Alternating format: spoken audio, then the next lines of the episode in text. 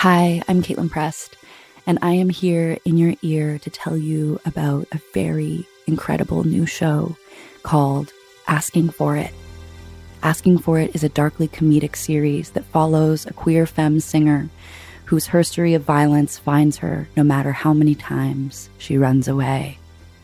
It has an original soundtrack, and it'll make you laugh, cry, and feel a little bit less alone.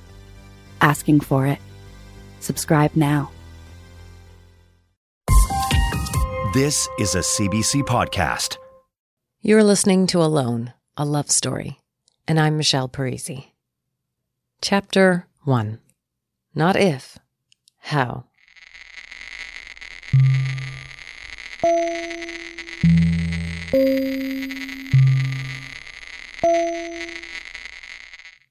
Loss.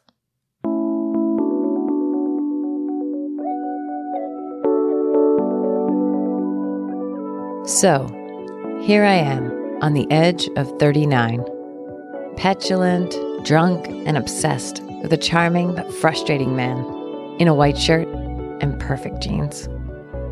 I'm taking my one millionth fancy cocktail and stumbling down a hallway to go see a tarot card reader.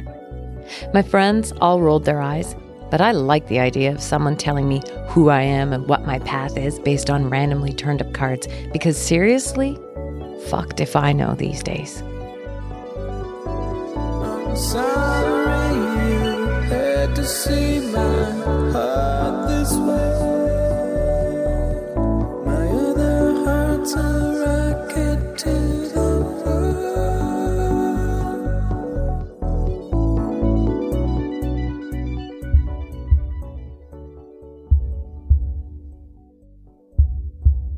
The man with the white shirt is mingling so excellently and effortlessly with my friends.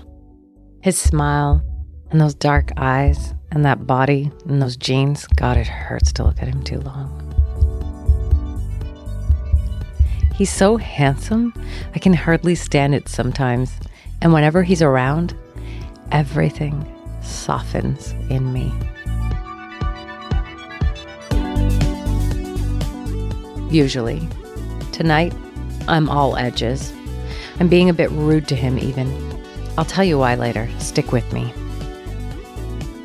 Right now, I'm stumbling down the hallway to see the tarot card reader. She's like 25 max and drinking a gigantic glass of red wine. She locks the door, and it's quiet and all fortune tellery in this closet we're in. I'm drinking my strong, fancy French cocktail as she shuffles the cards, and I'm thinking, this is going to be such bullshit. And then she turns over the first card Loss. It says loss. What the fuck? More cards come, and it's like they're shouting at me fear, futility. They may as well say, Your husband cheated on you. Now you think no one can love you. You used to know exactly who you were, she says. You were stable, confident, but now you have a veil of uncertainty over you. That's because you're being tested to help you figure out how you say yes to things and how you say no. Whoa, how I say yes to things how I say no, not if, how. It's as if she's telling me I have choices, some control over my life. I know that probably seems obvious to you, but right now, in this year, in this bar, this is news. This bullshit card reading has suddenly become really fucking real.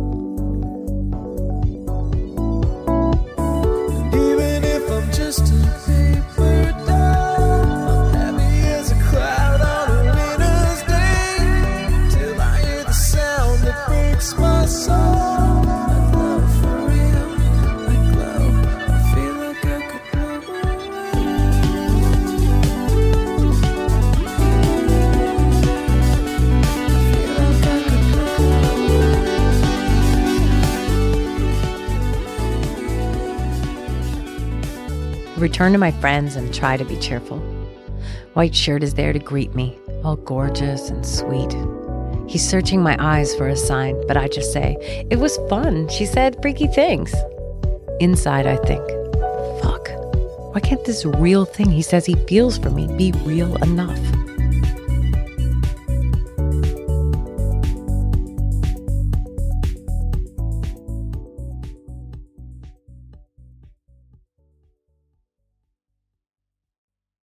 I wake up the next morning in his bed, my head bashed in by booze I don't even know the name of, my veins filled with lead instead of blood, hungover, massively. It's my 39th birthday.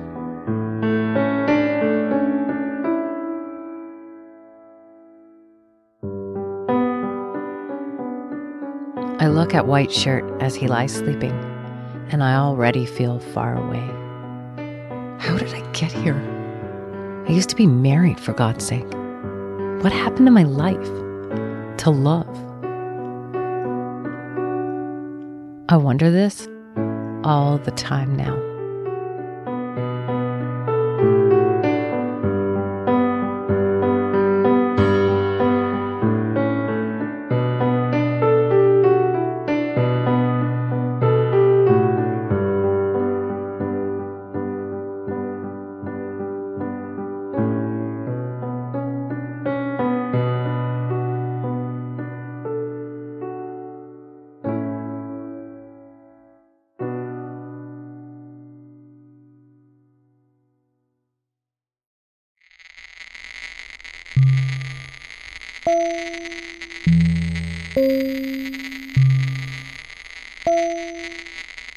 Y2K.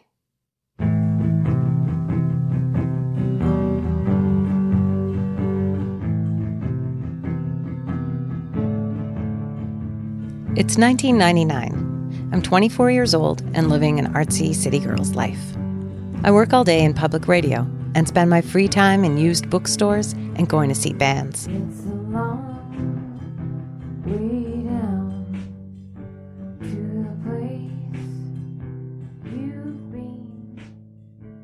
Every Wednesday night, you'll find me and my friends here in this divey bar.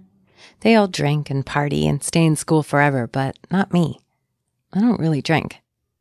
I'm not being pious. I just love to experience life, and I feel like I'd be missing out if I put a filter on it.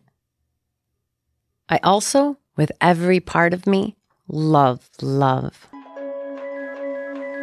I mean, I love it. Being in love and falling in love and writing about love and singing about it and living it. I've had one boyfriend after another since I was 15 years old, all long, committed relationships. I haven't slept in a bed alone in years. Relationships are everything to me. I just love to get lost in another person, to learn everything about what interests them, to see what they see, and feel what they feel.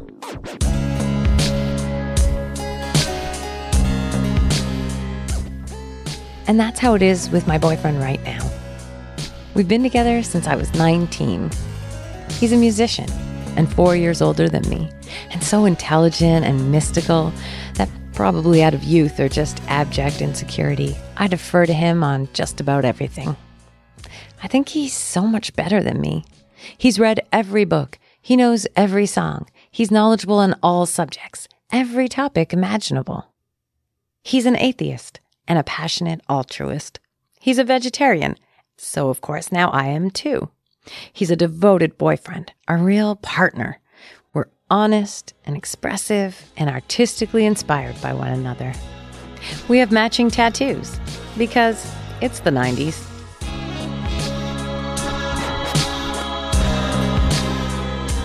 It's been a perfect symbiotic relationship. We say we'll be together forever.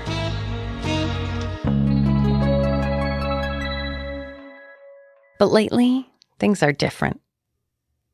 The musician's been talking about us having an open relationship. Like, open, open. He thinks we're mature enough and secure enough to handle sleeping with other people while still maintaining our committed bond. I'm less sure. A big part of me feels like true love doesn't want to be shared. But that seems old fashioned. So I start to entertain the thought. Could I really do something like that? The only guy I find even remotely interesting is this weird, brooding graduate student, a friend of a friend who always seems to be around but doesn't exactly fit in. He's completely different than all the other downtown artsy guys I know. A small town boy, a scientist, here in the big city doing his master's degree. We've never really talked, but I find him kind of cute. He's tall, with awful glasses, and the worst long hair. But there's something about him. I kind of like that he gives zero fucks about what anyone thinks of him.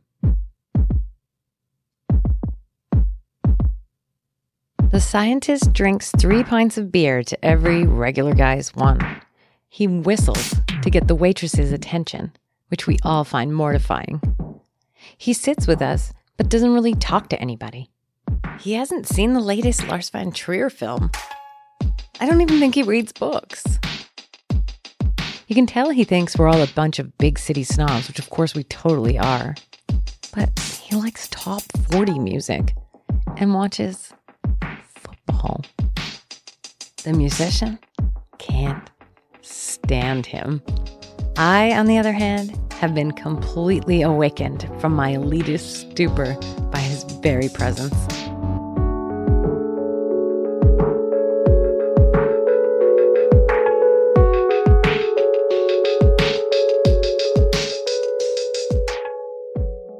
On this Wednesday in the bar, the musician is holding court, as he always does, orating on some political issue or another with everyone's rapt attention. Bored, I look across the table and find the scientist just staring at me.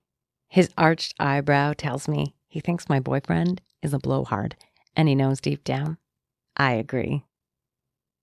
And so I smirk at him, and he smirks back. And this is all it takes for us to fall in love. And it's that knowing smirk we will share for the next 13 years. On our wedding day, at crowded parties when other blowhards speak, in the middle of huge arguments, or during sex, when any of our parents speak at any time about anything, and several times in the delivery room when he stays awake with me for 40 hours straight until our daughter is born. It's the same knowing smirk we still share today, long after the divorce. All I can call it is true love. There's no more truth than that look between us. Hi, I'm Kaitlin Prest, and I am here in your ear to tell you about a very incredible new show called Asking for It. Asking for It is a darkly comedic series that follows a queer femme singer whose history of violence finds her no matter how many times she runs away. It has an original soundtrack, and it'll make you laugh, cry, and feel a little bit less alone asking for it. Subscribe now. But back to 1999. Things are escalating between us. We find ways to sit beside each other or walk together or run into each other. He stares at me across the bar, and I feel it before I even turn around. There's an electrical current that's been switched on. He's wild and wounded. And it's this sad complexity that draws me to him, a thing that I think I can somehow fix. On this night in the bar, after the smirks, I leave the table and go down into the basement. Just as I'm about to go into one of the washrooms, a hand grabs my hand. The scientist is behind me. He doesn't say a word. He kisses me so hard, and his body is so physically strong, the breath gets literally knocked out of me. It's the best kiss I've ever had. In fact, the kiss is better than any sex I'd ever had. Then he turns and leaves without a word. It was so aggressive and unexpected. The musician is so Mr. Sensitive, I'm a feminist guy. And this is just the complete opposite. From this moment on, we begin an intense relationship. Something moves in this air. It's too much to wear. The musician cannot understand why I would pick the scientist of all people. I mean, it was his idea to be open, and now he doesn't like that I've chosen this football watching, beer drinking guy in cargo pants. But it's too late. I'm done. Hooked. I'm less and less interested in the musician and the life we've built together. I'm tired of our shabby apartment, our vegetarianism, our bohemian lifestyle. The scientist has plans, goals, and eats meat for Christ's sake. He's driven and focused, and I'm enthralled by the contrast. And every touch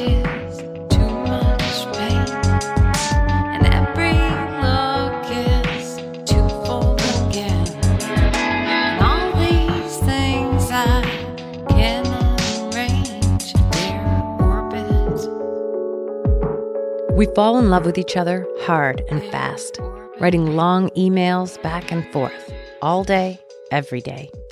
Me from my ninth floor office downtown, and him in his lab at the university uptown. We're obsessed with each other. By the end of December, I'm moving out of the apartment I share with the musician. On the day before Christmas Eve, the scientist and I meet at a bakery, and he gives me a gift all of our emails, printed and bound in a book.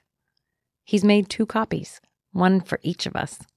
He calls it Our Book. He says he loves me. He says he'll wait for me. His dark eyes are so shiny as he holds my hand and says, I don't want to share you with anyone.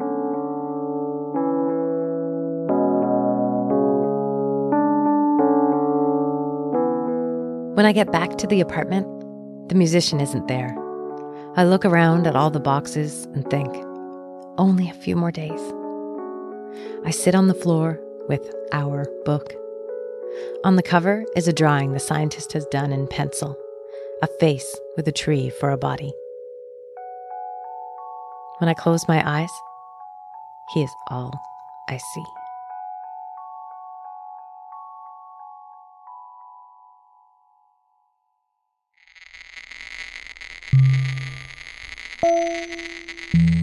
Thirteen years later. We're in a restaurant with our daughter, Birdie, having our weekly family dinner. We've been separated for 11 months. Out of the blue, he says, I was just reading our book, all the emails back and forth. It's like he's put a fist through my chest. There's no way I'd be able to read it yet. There's no way I'd expect him to reread it, not now or ever. Did it make you sad to read it? I ask. Yeah, he says, but a little happy too. We smirk at one another, but I want to jump across the table and shake him. I also want to crawl into his arms and feel his skin against mine. I want to kiss the nape of his neck and also punch him in his stupid face. It's complicated to love someone who betrayed you, okay?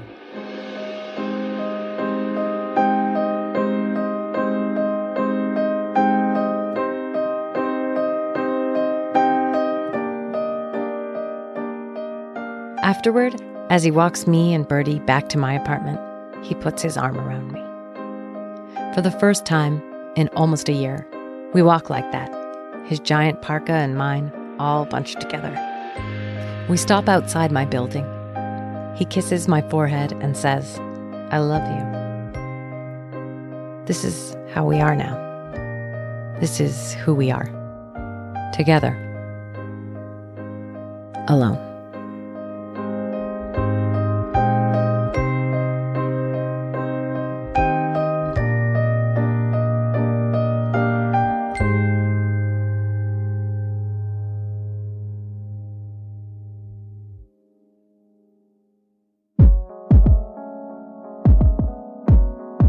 Listening to Alone, a love story.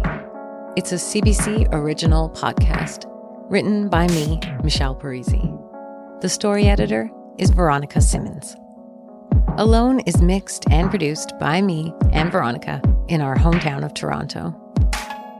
Our theme music is by Yahenda. Explore more at cbc.ca slash alone.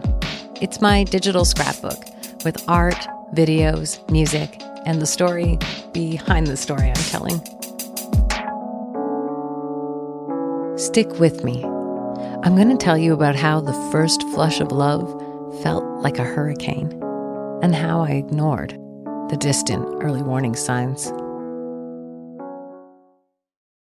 For more CBC podcasts, go to cbc.ca slash podcasts.